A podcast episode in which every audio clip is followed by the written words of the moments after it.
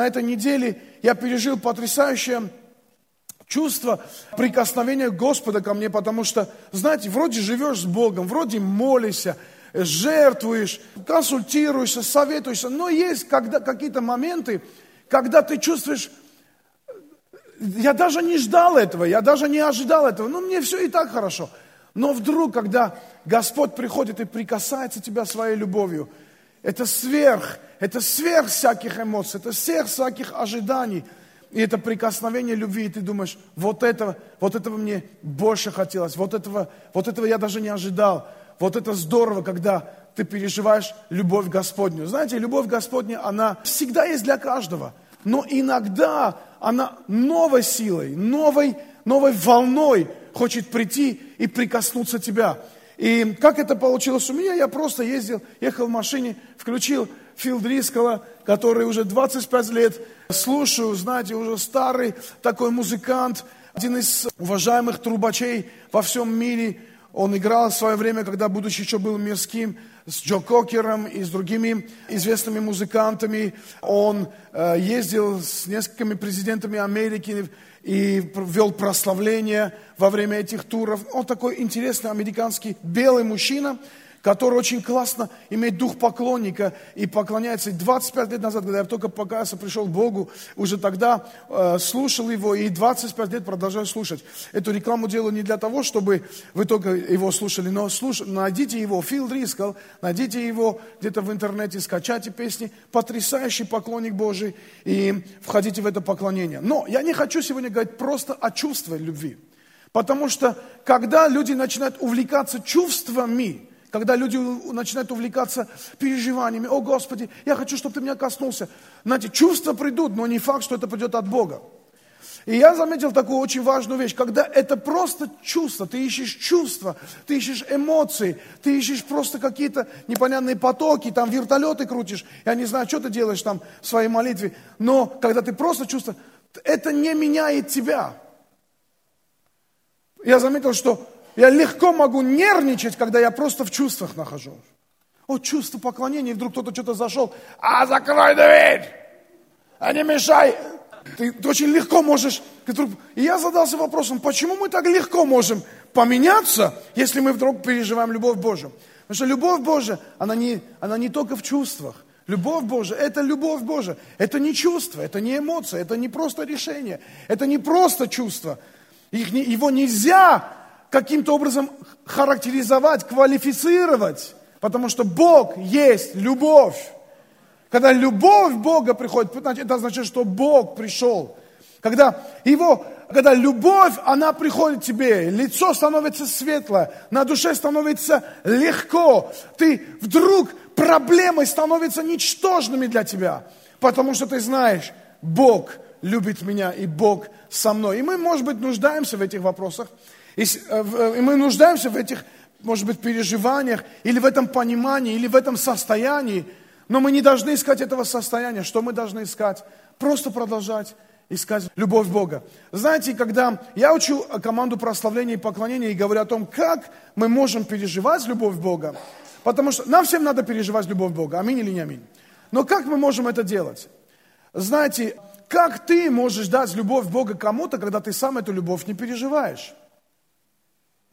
Вы знаете, что у Бога нет любви, Бог есть сам, любовь.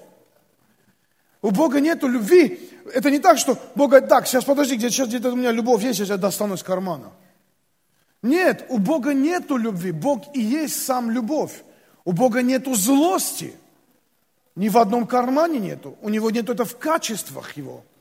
У любви злости нету. И откуда мы это знаем? Мы сегодня с вами это посмотрим. Мы посмотрим на Иисуса, как, как Он себя вообще характеризовал для нас, как Он себя открыл для нас. Нам не надо эту любовь пренебрегать или за счет любви жить. Имеется в виду, что, ну, Бог меня любит, буду делать, что хочу, все равно же Бог меня любит.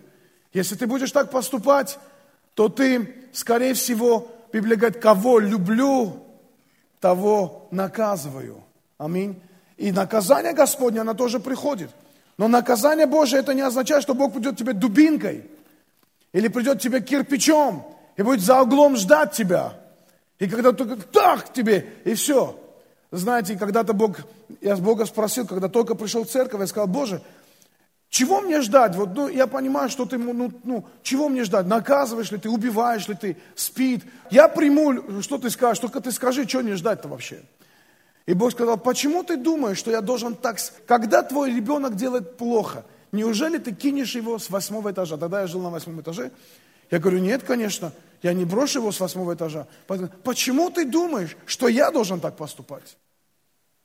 Почему ты думаешь, что для того, чтобы мне, Творцу Вселенной, тот, кто сотворил небо и землю своим словом, чтобы донести тебе какую-то мысль, надо за тобой дубинкой гоняться. Я говорю, нет, я не думаю так, Господи. Говорит, хватит слова, чтобы ты меня понял. Мое слово может прийти и обличить тебя, и наказать тебя. И ты поймешь, когда я это тебе скажу. Ух, я тогда ободрился, что меня не ожидает рак, спит, кирпич. Я это ободрился. И я благодарю Бога, что Его любовь такая, что она, она обучающая. Знаете, тогда, когда только пришел к Богу, у меня был небольшой конячный бизнес. Не надо со мной сразу смотреть искоси на меня. Это было 25 лет тому назад. В Армении была война, и вообще работы не было. И хоть какие-то доходы, они приветствовались, потому что надо было содержать семью. И когда кто-то из христиан узнал, что я коньяком торгую, он сказал, это грех. Я подумал, ну как грех, думаю, ну, ну что грех-то сразу? Знаете, мы так легко способны подстроить Бога под себя, вы не представляете. И, конечно, меньше всего хотел, чтобы это была правда, что это грех. И я подошел тогда, пастор Артур Симонян был вторым или третьим пастором, я не помню, но мы уже дружили с ним, я подошел, говорю, скажи, пожалуйста, говорю, а что, это грех торговать коньяком? И он сказал потрясающие слова. Он сказал, если тебе твоя совесть не осуждает, значит не грех. Я подумал, конечно, моя совесть меня не осуждает. Как моя может совесть осуждать, если я должен ребенка содержать вообще? Семью содержать. И я с такой легкостью ушел, думаю, аллилуйя, это не грех. Через пару недель я начинаю чувствовать внутри меня какой-то дискомфорт. Какой-то дискомфорт. И я понимаю, мне не стоит этим заниматься. Богу это не нравится. Я даже себя оправдывал, ну я же не пью, только торгую. Но я чувствовал, что это неудобное было решение. Это неудобное было решение. Но я принял решение, долой коньяк. Да здравствует Господь, аллилуйя. Аминь или не аминь? Вот понимаете, Бог говорит нам через свое слово. Просто откройся слову. Пускай это даже неудобно. Бог благословил, конечно, потом. Изменил это все состояние, все. И, конечно, это все во благо обернулось. Но я хочу, чтобы вы понимали для себя, что лучше поступать так, как этого хочет Господь. Аминь или не аминь. И когда мы прославляем Бога, когда мы на самом деле открываемся в поклонении перед Богом, вдруг придет вот это прикосновение любовью. И он говорит, я здесь, я с тобой, я хочу тебя благословить, я хочу тебя поднять. И знаете, что интересно? Я как, бы, я как будто учу вас сегодня о прославлении. И моя цель это для, научить вас прославлять Бога.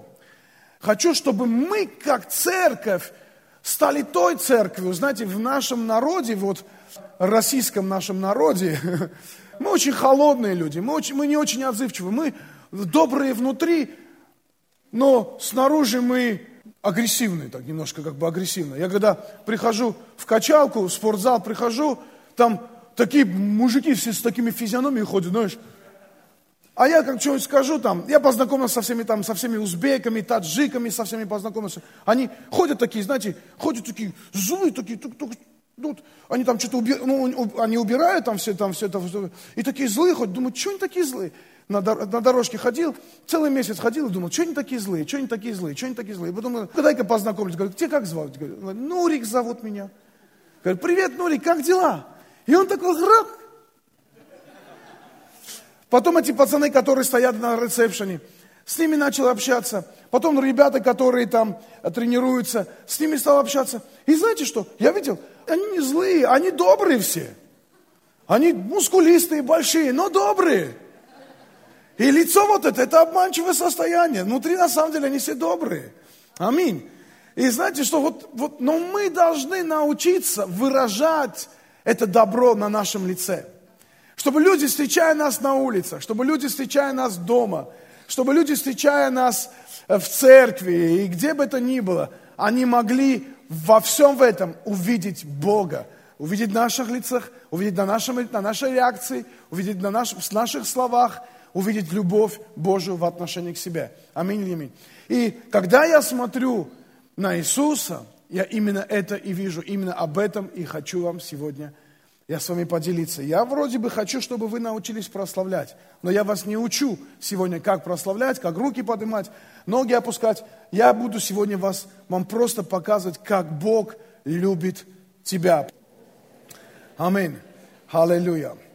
Давайте откроем вместе со мной Лукам, 3 глава, 10 стих, 14. И спрашивал его народ, что же нам делать. И сказал он им в ответ, у кого две одежды, тот дай неимущим, у кого есть пища, делай тоже. Пришли мытари креститься и сказали ему, учитель, что нам делать? И отвечал он им, ничего, не требуйте более определенного вам. Спрашивали его также воины, а что нам делать? И сказал он, никого не обижайте, не клевещите и довольствуйтесь своим жалованием. Знаете, такое, интересное, такое местописание интересное. К Иоанну Крестителю он крестил народ – он крестил народ.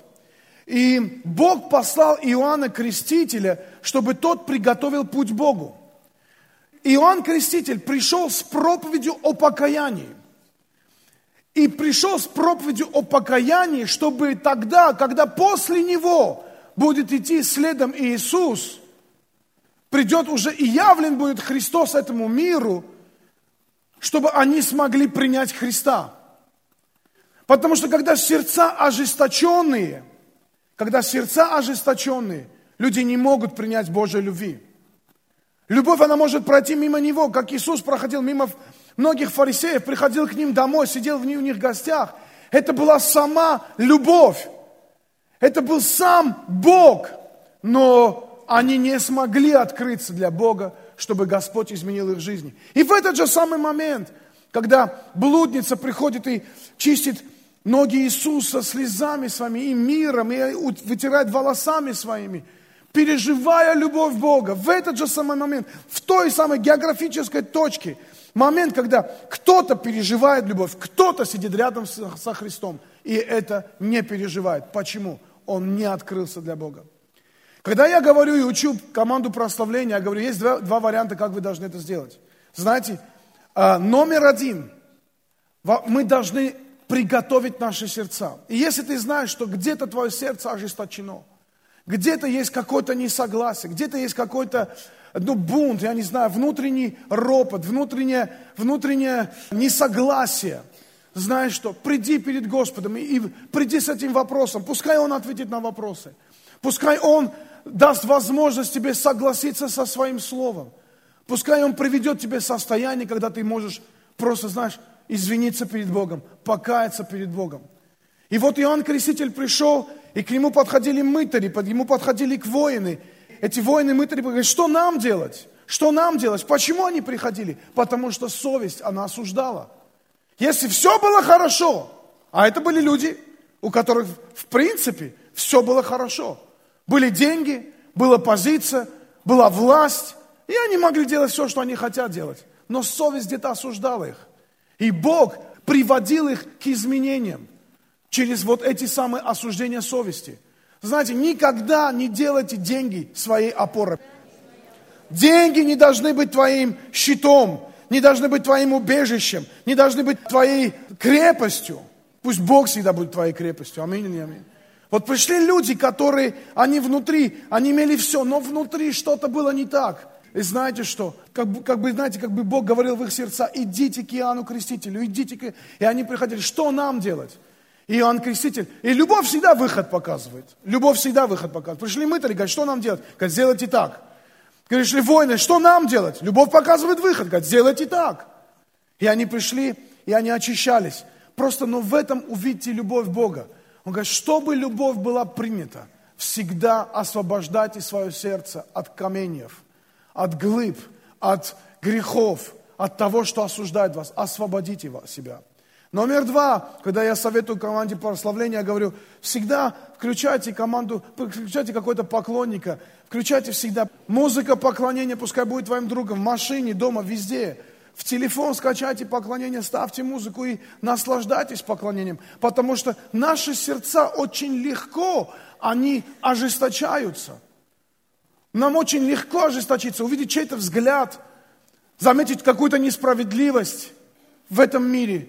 И мы сразу же защищаемся, мы сразу же ожесточаемся. Но поклонение дает нам эту легкость. Поклонение открывает нас для Бога и всегда даст мудрость и выход из любой сложившейся ситуации. И то, что я следующее говорю, и то, что я хочу посоветовать сегодня вам, и то, что мы сегодня с вами сделаем, откройте Библию, посмотрите, как Иисус любил людей. Вот я вижу любовь Бога в том, что Иоанн Креститель, он пришел покаять людей, чтобы люди очистили свои сердца, чтобы потом, когда придет сама любовь, они смогли принять эту любовь. Аллилуйя. Аминь или не аминь. И если ты знаешь в своей жизни что-то, в чем ты должен покаяться, прямо сейчас, где-нибудь быстренько-быстренько набери, Господь, хочу пойти домой и быстренько разобраться со своими грехами во имя Иисуса Христа. Или можешь здесь это делать сейчас, неважно. Но самое главное, что, что ты должен открыться для любви. Знаете, ко мне часто подходит особенности молодежь, когда, допустим, какие-то вопросы связаны с помолвкой или с бракосочетанием, они говорят, ну, парни или девушки, и они говорят, я, мы хотим жениться, или, пастор, что ты думаешь, вот мне понравилась девушка, как мне быть? Я всегда задаю один и тот же вопрос. Я говорю, а ты ее любишь? Или есть задаю вопрос, а ты его любишь? И знаете что? Поначалу для меня это было дико. Потому что когда я увидел свою жену, я вообще сам по себе влюбчивый человек, если честно. Я всех люблю. Но когда я свою жену увидел, понимаете, я просто куда-то хотел, это было, мне было 16 лет всего, я куда-то там заходил в какую-то дверь и посмотрел, и увидел ее, и посмотрел, чтобы посмотреть, не посмотрела ли она, чтобы посмотреть, не посмотрела ли я. И я помню, в чем она была одета. Я помню кроссовки, джинсы, куртку. Я помню, что тогда это вообще не было принято. В Армении блондинка, симпатичная русская девчонка, вся вот такая, такой, это, кос, куртка-касатка такая была, такая спортивная, такая вся. И здесь было две серьги, а здесь не было вообще серег. И я просто посмотрел, думал, и все. То есть представляете, как это впечатлило, что 30 лет уже прошло, я никак не могу забыть это вообще. Вот. И когда я спрашиваю кого-то, а любишь ли ты его или любишь ли ты ее, и люди говорят, люди говорят вещь, которая меня непонятна, но я понимаю, почему. Сейчас я уже понимаю это. И люди мне говорят, знаете что, я не знаю, что это такое. И меня это на самом меня это просто потрясает. Я не знаю, что это такое. Молодые девчонки, пацаны, я не знаю, что это такое. И я понимаю, что часто семьи формируются не из-за любви, а из-за чувств, из-за похоти сексуальной. Что семьи формируются из-за выгоды. Ну, наконец, хоть кто-нибудь меня полюбил, аллилуйя. Понимаете, да? Я столько историй знаю, не очень приятных, и я понимаю, что это несчастные люди, которые живут с людьми, а любви нету. И когда мне молодежь говорит, что я не знаю, что такое любовь, я говорю, знаешь что, никогда не позволяй себе с кем-то дружить, выходить замуж или жениться, если ты не любишь. Но я не знаю, что это такое. Когда ты полюбишь, ты поймешь, что это такое. Вот мой совет.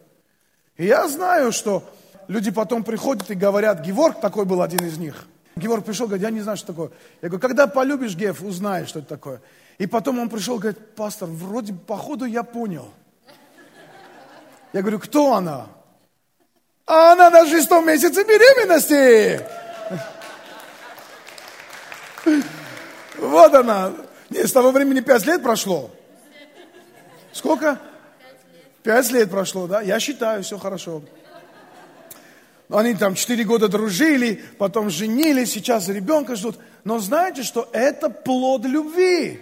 Аминь или не аминь? Это плод любви. Вот знаете, когда мы, вот то, что я вижу в взрослых людях. Некоторые начинают с любви, начинают с каких-то... И потом это куда-то, утеря... это куда-то теряется, это куда-то рассасывается. Это куда-то уходит. И люди начинают искать выгоду, или хоть бы кто-нибудь, или что-то в этом роде. Никогда не поступайте без любви. Вы пожалеете потом. Любая выгода, она, она исчерпает себя, а любовь пребывает вовек. Поэтому не надо любить Бога, потому что тебе говорят любить Бога. Не надо любить Бога, просто потому что ты боишься Его потерять. Я не знаю, откуда эта философия. Не надо любить Бога, потому что ты боишься за имущество или детей. А не дай Бог, что не случится. Знаете что? Не надо любить Бога почему-то, либо почему. Давайте просто откроемся для Божьей любви, для того, чтобы просто принять Его, пережить Его и вместе с Ним жить.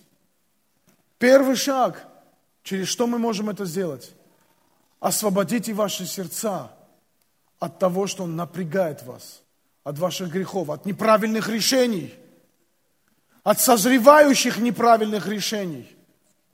Освободите ваши сердца, если вы деньги сделали своей целью, богатство сделали своей крепостью. Освободите ваши сердца, чтобы было упование только лишь и только лишь на Бога.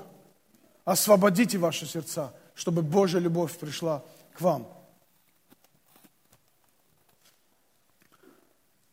Хочу вам прочитать потрясающую историю Лука, 1 глава, 26 стих. В шестой месяц был послан ангел Гаврил от Бога в город Галилейский, называемый Назарет, к деве, к деве, обрученной мужу именем Иосиф, из дома Давидова, имя же деве Мария. Ангел, водя ей, сказал, радуйся, благодатная Господь с тобой, благословенна ты между женами. Она же, увидев, смутилась от слов его и размышляла, что бы это за приветствие. И сказал ей ангел, не бойся, Мария, ты обрела благодать у Бога, и вот зачнешь в чреве, родишь сына, наречешь ему Иисус. И он будет великий, наречется сыном Всевышнего, и даст ему Господь престол Давида отца его, и будет царствовать над домом Иакова во веки, и царство его не будет конца. Мария сказала ангелу, как будет это, если я мужа не знаю? Ангел сказал в ответ, Дух Святой найдет на тебя, сила Всевышнего осенит тебя, поэтому и рождаемое Святое наречется Сыном Божьим. Вот Елизавета, родственница твоя, называя неплодно, она зачала сына старость и уже шестой месяц ей. Ибо у Бога не останется бессильным никакое слово. Тогда Мария сказала, раба Господня я, да будет мне по слову Твоему, и отошел от нее ангел. Когда я смотрю на историю с Марией, я вижу любовь. Ангел пришел не поставить перед фактом Марию. Он не пришел, чтобы просто она была в шоке, знаешь. Здравствуй, девушка, да. Значит, ты родишь Бога. И уже с этим ничего не поделать. Знаете, в чем я вижу любовь? Я вижу, что Бог избрал Марию не случайно, потому что написано, Господь настроился благословить тебя, или как здесь написано правильнее будет, если я прочитаю, что ты обрела благодать. То есть вот это место Писания, когда мы начинаем изучать, мы видим, что имеется в виду, что были какие-то причины, почему ты обрела эту благодать. Ты что-то в своей жизни сделала, почему ты обрела и благодать. Что-то было, какие-то испытания жизни, какие-то моменты жизни, когда Бог давал тебе ответственность за то-то. Или ты попадала в какие-то испытания, и ты правильно себя вела в этих испытаниях. Ты не возгордилась, ты не испугалась, ты правильно поступила. И среди всего-всего Израиля, среди всего, всех времен, народов, всего-всего вдруг все это сходится на одной личности, на молодой девчонке Марии. И Бог приходит и спрашивает ее. Знаете, любовь Бога в том, что Он, тебе не, он тебя не приказывает, Он тебя не заставляет, Он тебя спрашивает. И Он говорит, хотела бы ты, факти, ну, как бы вот здесь это вот так звучит, хотела бы ты, чтобы родить сына Всевышнего. Она говорит, я вообще не представляю, как это было. Я думаю, что, допустим, Мария очень целенаправленный человек. У Марии очень много целей в жизни. Допустим, Мария планировала сделать что-то такое, что-то такое. Она, наверное, строила в голове, вот скоро выйду замуж, рожу ребенка, мой муж э, плотник, будем преуспевать, богатеть, будем строить, там построим себе дом. И она ждала, может быть, какие-то свои планы настроила. Могла ли она настроиться родить Божьего Сына? Да в какой разум это могло бы войти вообще? Кто бы мог такое вообще планировать? Божья любовь дает всегда больше того, чего мы просим и мы помышляем. Бог так любит тебя, что Он даст больше того, что ты просишь или помышляешь.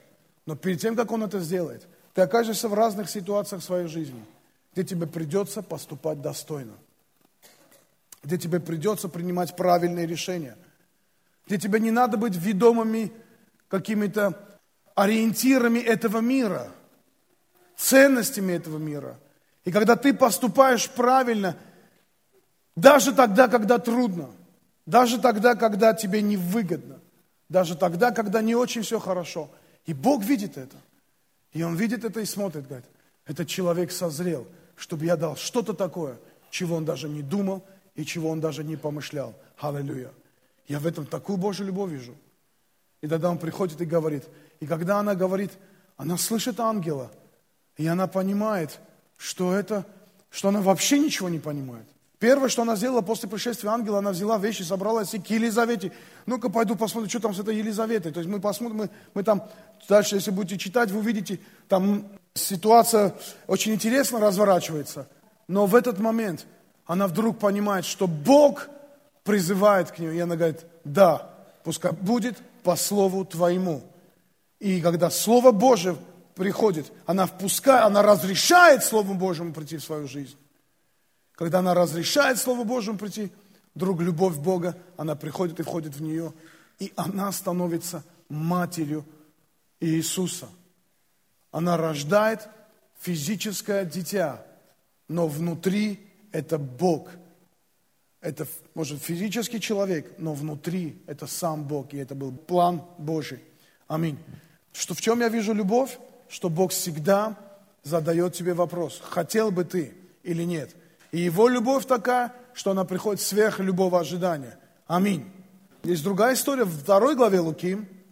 Тогда в Иерусалиме был человек именем Симеон, и он был муж праведный, благочестивый, чающий утешение Израилева. И Дух Святой был на нем, и было ему предсказано Духом Святым, что он не увидит смерти, пока не увидит Христа Господня.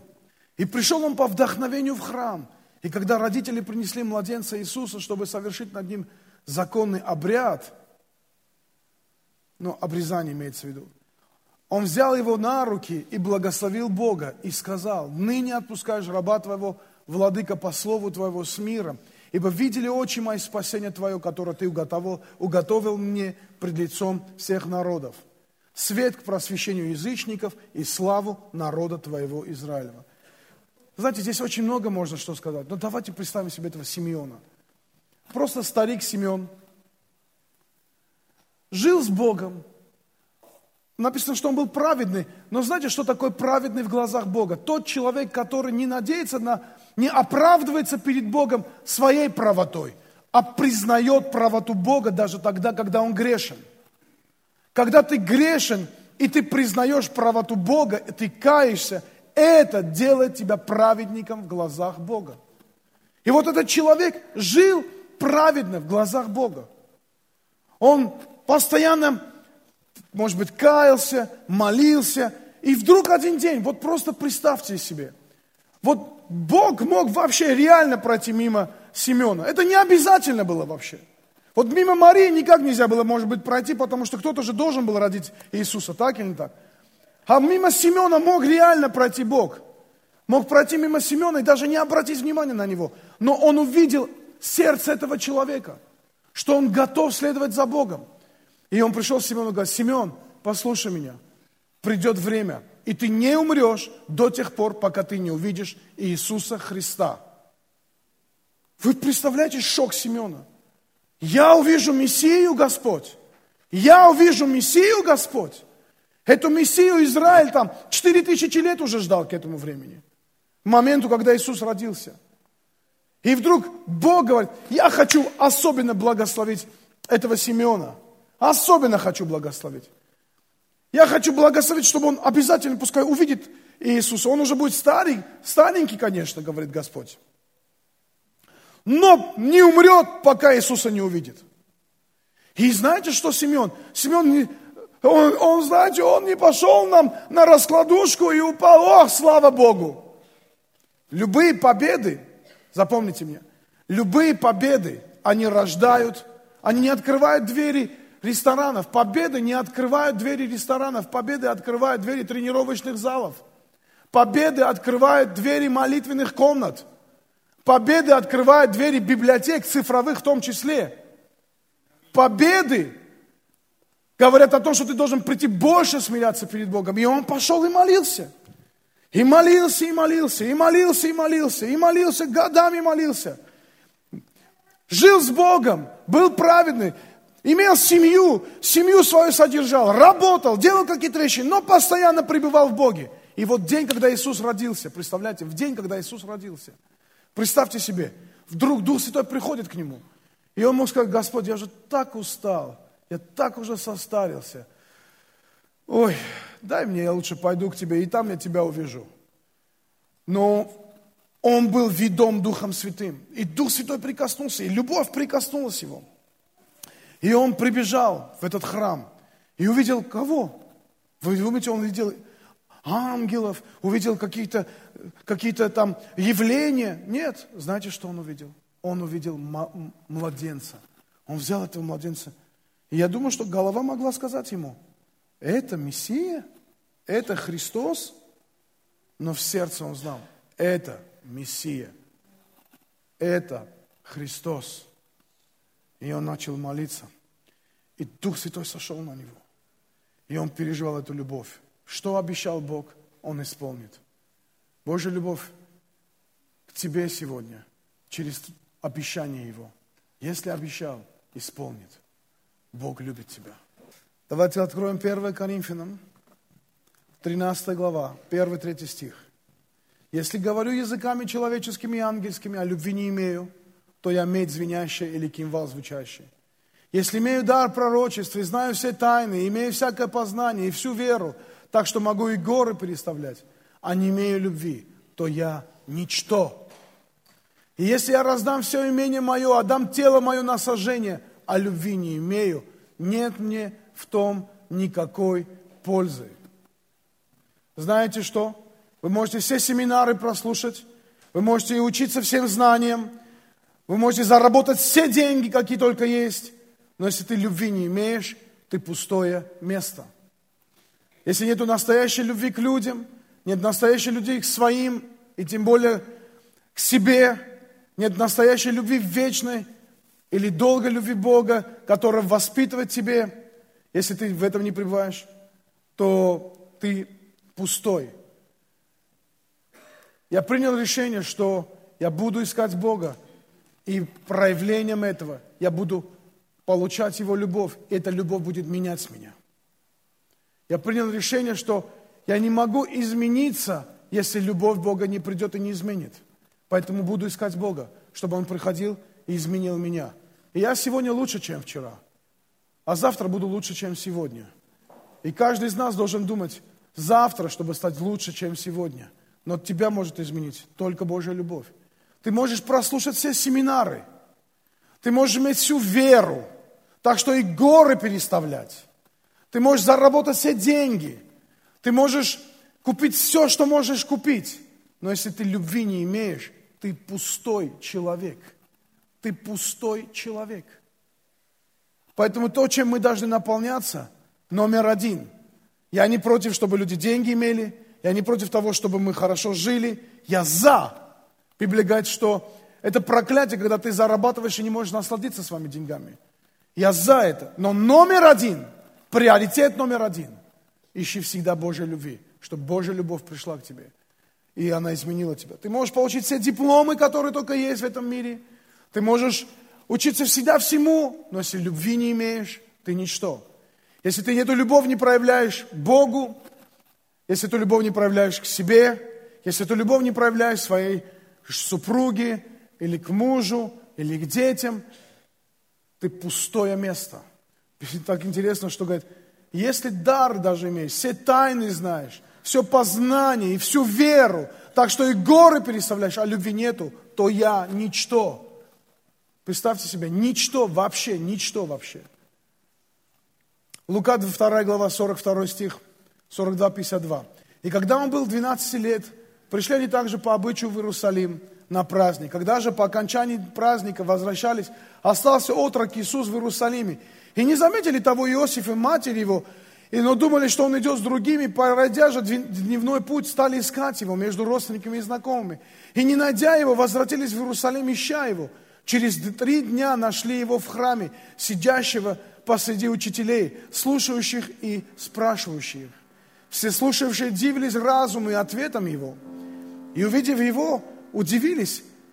И мама его сказала ему, ребенок, что ты сделал с нами? вот я и твой отец с великой скорбью искали тебя. Он сказал им, зачем вам искать меня?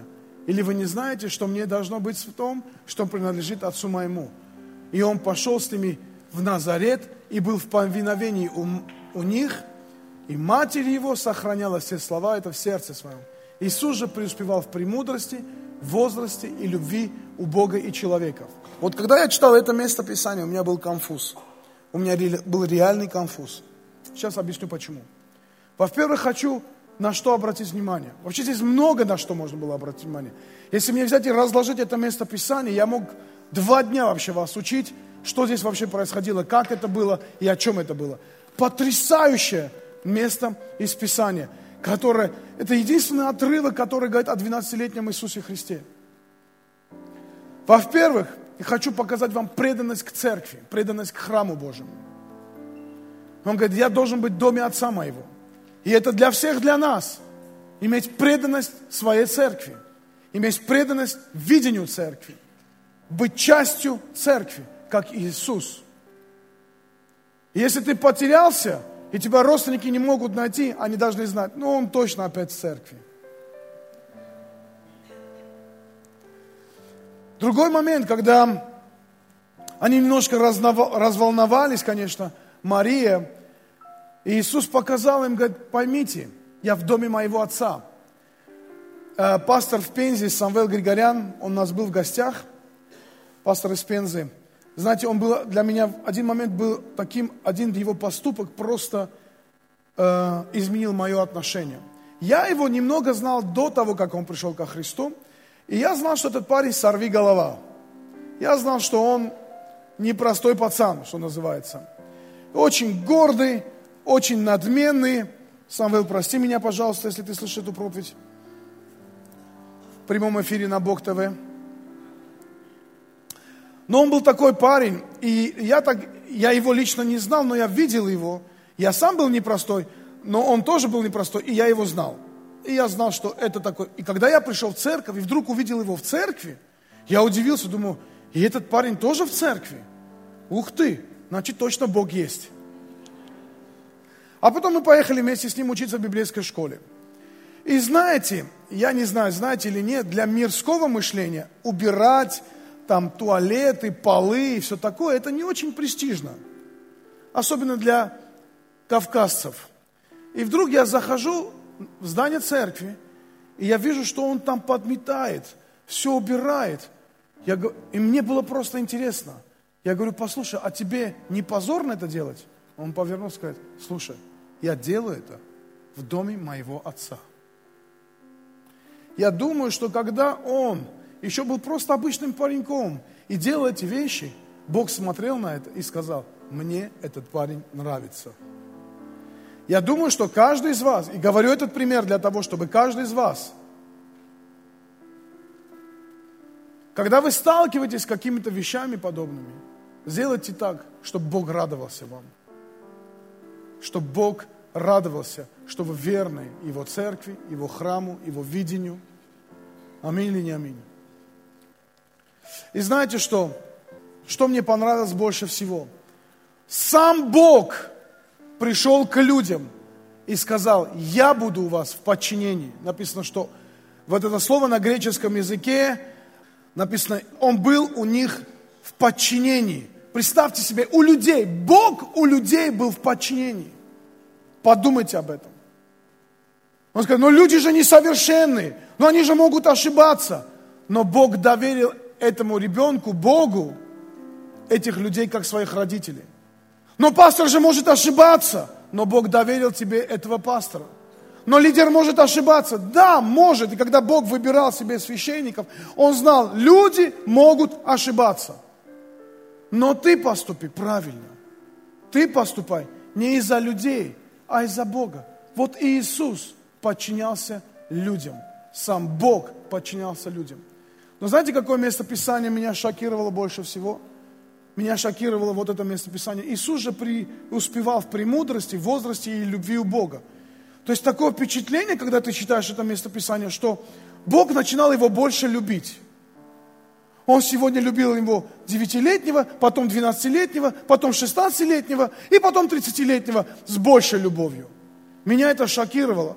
Я когда начал копаться в оригинале, я увидел, ничего такого там не написано. Написано вот так. И Иисус продвигался в мудрости и в росте, и благосклонности у Бога и людей. Ничего про любовь не написано. Любовь не росла.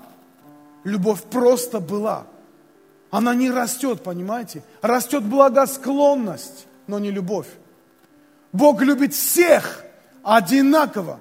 И тебя, и кого-то другого. Но, может быть, уважает, но, может быть, благосклонен Бог тем, кто верно поступает в Его доме. Кто верно поступает с Его Словом. Кто благодарное сердце имеет. Кто имеет поклонение, кто наполняется Его. Но Бог любит всех одинаково. Все, что нам надо сделать, это открыться для Его любви. Открыться для Его любви. И последнее место Писания. Меня это очень нравится. Мне это очень нравится. Марка 9 глава 35-37 стих. Исеф призвал 12 и сказал, кто хочет быть первым, будьте всех последним и всей слугой.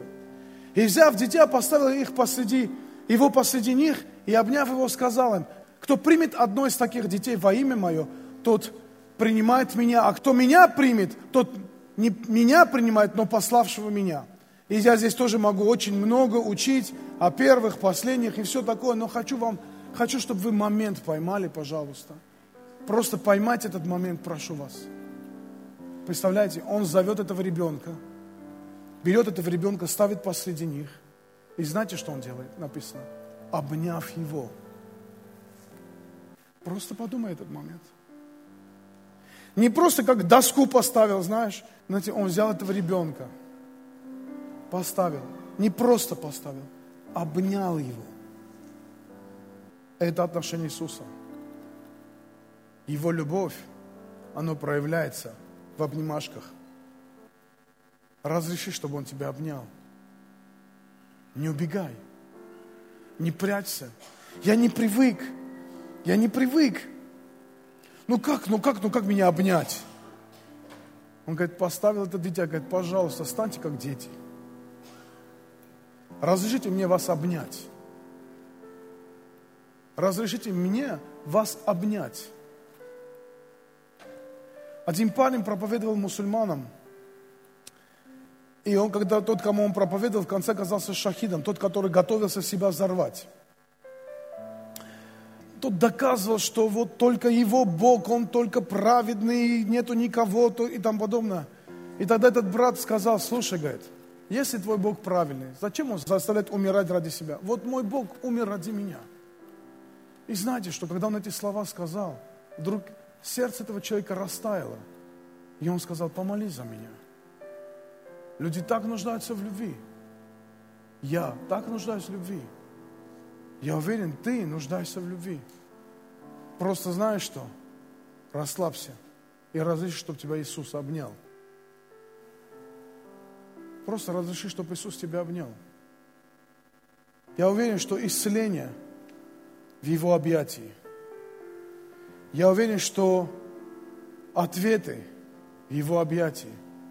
Я уверен, что этот груз, который ты на себя навалил, и входишь с этими камнями, и пытаешься, борешься с этими ветряными мельницами. Это ненужные вещи. Разреши, чтобы он обнял тебя, чтобы это просто сошло с тебя. У тебя есть ответственность. Бог поможет тебе эту ответственность реализовать. У тебя есть цели. Бог приведет тебя к целям и сверх этого приведет.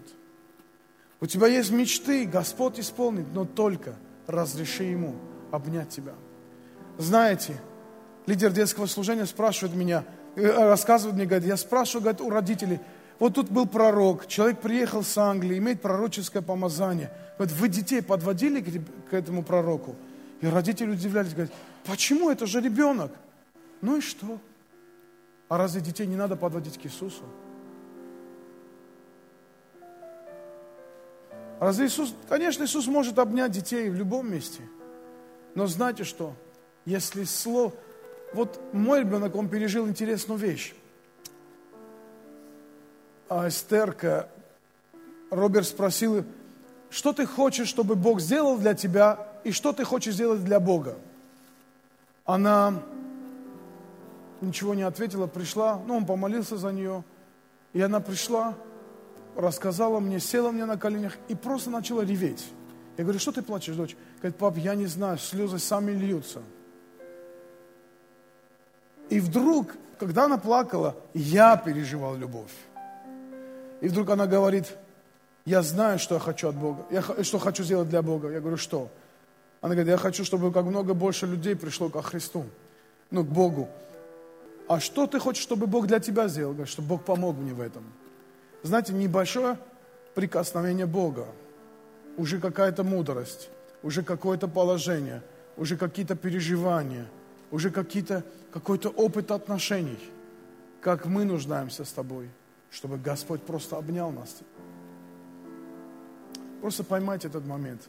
Бог обнял его. А знаешь, ведь Бог же может тебя обнять. Просто потому, что любит тебя. Если ты позволишь Ему обнять себя, то увидишь, как его поклонение течет, как Его прославление. Что наша благодарность, слова благодарности, это не просто слова, чтобы отдуваться перед Богом, видишь, ну я же благодарил Тебя. Что благодарность – это часть нашего сердца.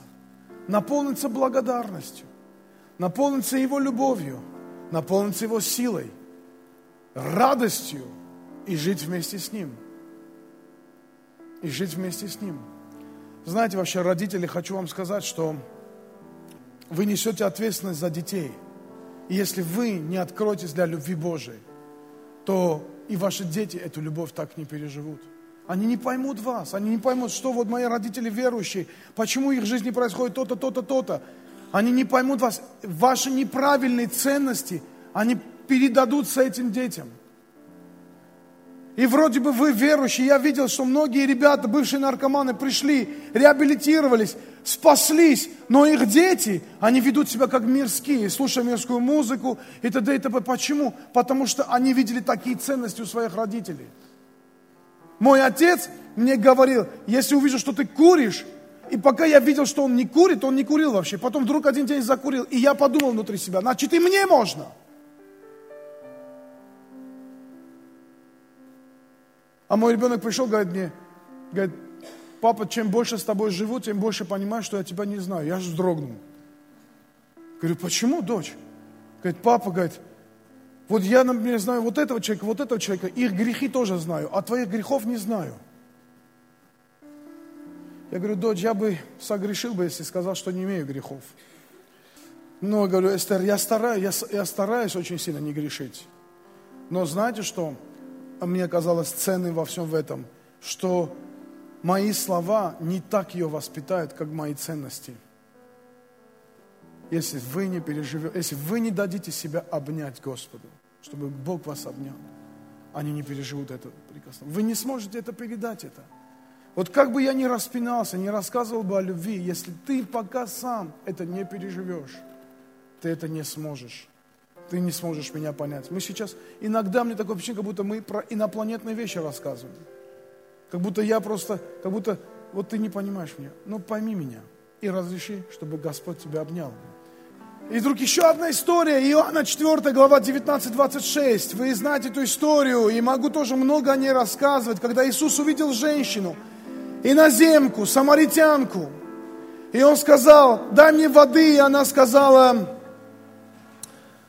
И они, там было общение, вы знаете эту историю, но там есть 22 стих. Вы не знаете, чему кланяетесь, а мы знаем, чему кланяемся, ибо спасение от иудеев. Но настанет время, и настало уже, когда истинные поклонники будут поклоняться Отцу в духе и в истине, ибо таковых поклонников Отец ищет себе. Бог есть Дух, и поклоняющиеся Ему должны поклоняться в духе и в истине. Аллилуйя. Знаете, когда ты переживаешь и разрешаешь, что Божья любовь пришла, как, как это можно назвать, как это можно пережить? Ты начинаешь поклоняться в духе и в истине. Не просто на словах, не просто проявляя любовь. Потому что, конечно, любовь можно проявлять в делах, в доброте, в каких-то вещах. И я не говорю про это, я сейчас не про это говорю. Я говорю об отношениях с Богом. Его любовь должна проявиться лично к тебе. И тогда поклонение и прославление, они станут реаль, естественным, вытекающим из любви действием твоей жизни – ты начнешь поклоняться и прославлять в Духе истине, потому что ты любишь Иисуса. Разреши Ему обнять тебя. Аллилуйя.